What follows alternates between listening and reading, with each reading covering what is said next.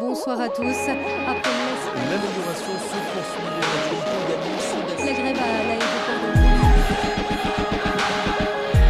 de Reflet d'actualité. Une approche chrétienne de l'actualité de la semaine. Dangereux et irresponsable avec le pasteur Gétro Camille. Dangereux et irresponsable. Ces deux adjectifs peu flatteurs ont été martelés par le chef de la diplomatie américaine, M. Blinken, après un tir de missile russe visant à détruire un satellite désaffecté. Plus de 1500 gros débris ont été générés, mettant en danger la vie des cosmonautes travaillant à bord de la station spatiale internationale qui orbite à proximité de ce nouveau champ d'objets géocroiseur. De semblables tests ont déjà été menés par quatre pays, la Russie, l'Inde, la Chine et les USA. La Russie a reconnu l'action, mais dénie tout risque pour l'exploitation civile de l'espace par l'entremise de son ministre des Affaires étrangères, Sergei Lavrov. Il aurait pu rajouter, comme certains présidents de la République de ma connaissance, ouvrez les guillemets, s'ils ne sont pas contents, ils savent où nous trouver, qu'ils viennent nous chercher. Fermez les guillemets.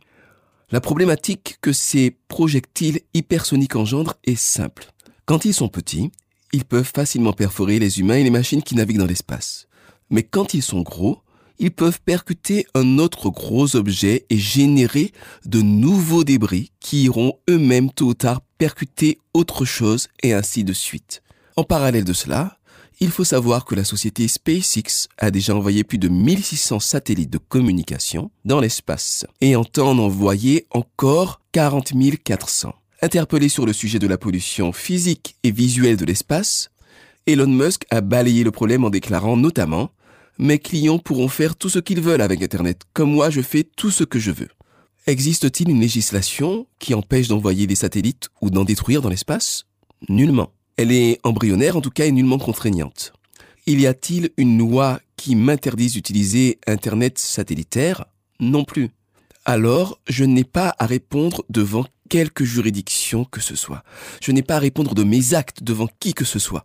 Je suis en ce sens juridiquement irresponsable. Non pas dans le sens médical du terme, mais par défaut. Bien sûr, ce mot a une toute autre signification dans la bouche d'Anthony Blinken. Inconséquent, immature, imprévoyant, inconsidéré, écervelé, et ainsi de suite. Mais pour ma part, je souhaiterais utiliser un autre terme pour qualifier l'attitude de ces grandes puissances, aussi bien que de ces simples individus, dont je fais partie, dont vous faites partie pour la plupart, décomplexés, sans mauvaise conscience. Comme beaucoup d'entre vous, j'utilise le streaming vidéo pour regarder un film, j'utilise également le stockage en ligne pour mes fichiers, mes photos de vacances, et tout cela me semble d'autant plus normal que tout le monde le fait. Et qui va m'attaquer en justice pour avoir regardé un documentaire? Personne. Personne? Vraiment? Eh bien, si. Il y a au moins une entité qui non seulement va me demander des comptes pour ce que je fais, mais également sanctionner mes actions comme celles de tous les hommes. Et cette entité, c'est la planète Terre. L'apôtre Paul semble presque prophétique quand il dit dans Romains 8, versets 20 et 21, que la création a été soumise à la vanité de l'homme, non de son gré, mais à cause de celui qu'il y a soumise, avec l'espérance qu'elle sera un jour affranchi, libéré de la servitude de la corruption pour avoir part à la liberté de la gloire des enfants de Dieu. Mais avec la création, je ne peux pas me cacher derrière l'absence de cadre juridique, ni diluer ma responsabilité dans la foule des anonymes qui agissent comme moi.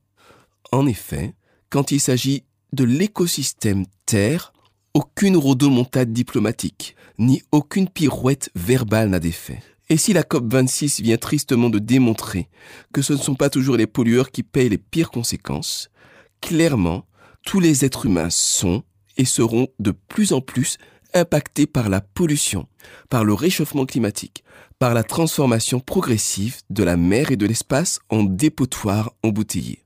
Paradoxalement, ça n'est pas que négatif. Si la misère croissante d'une partie de l'humanité ne nous incite pas à changer, si la conscience écologique mondiale naissante ne le fait pas non plus, pas plus que les reliquats de moralité de nos pays occidentaux, la planète, elle, saura bien nous y conduire, contraints et forcés.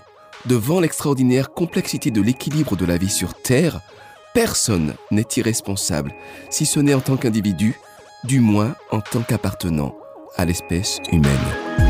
C'était Reflet d'actualité, une approche chrétienne de l'actualité de la semaine à retrouver en podcast.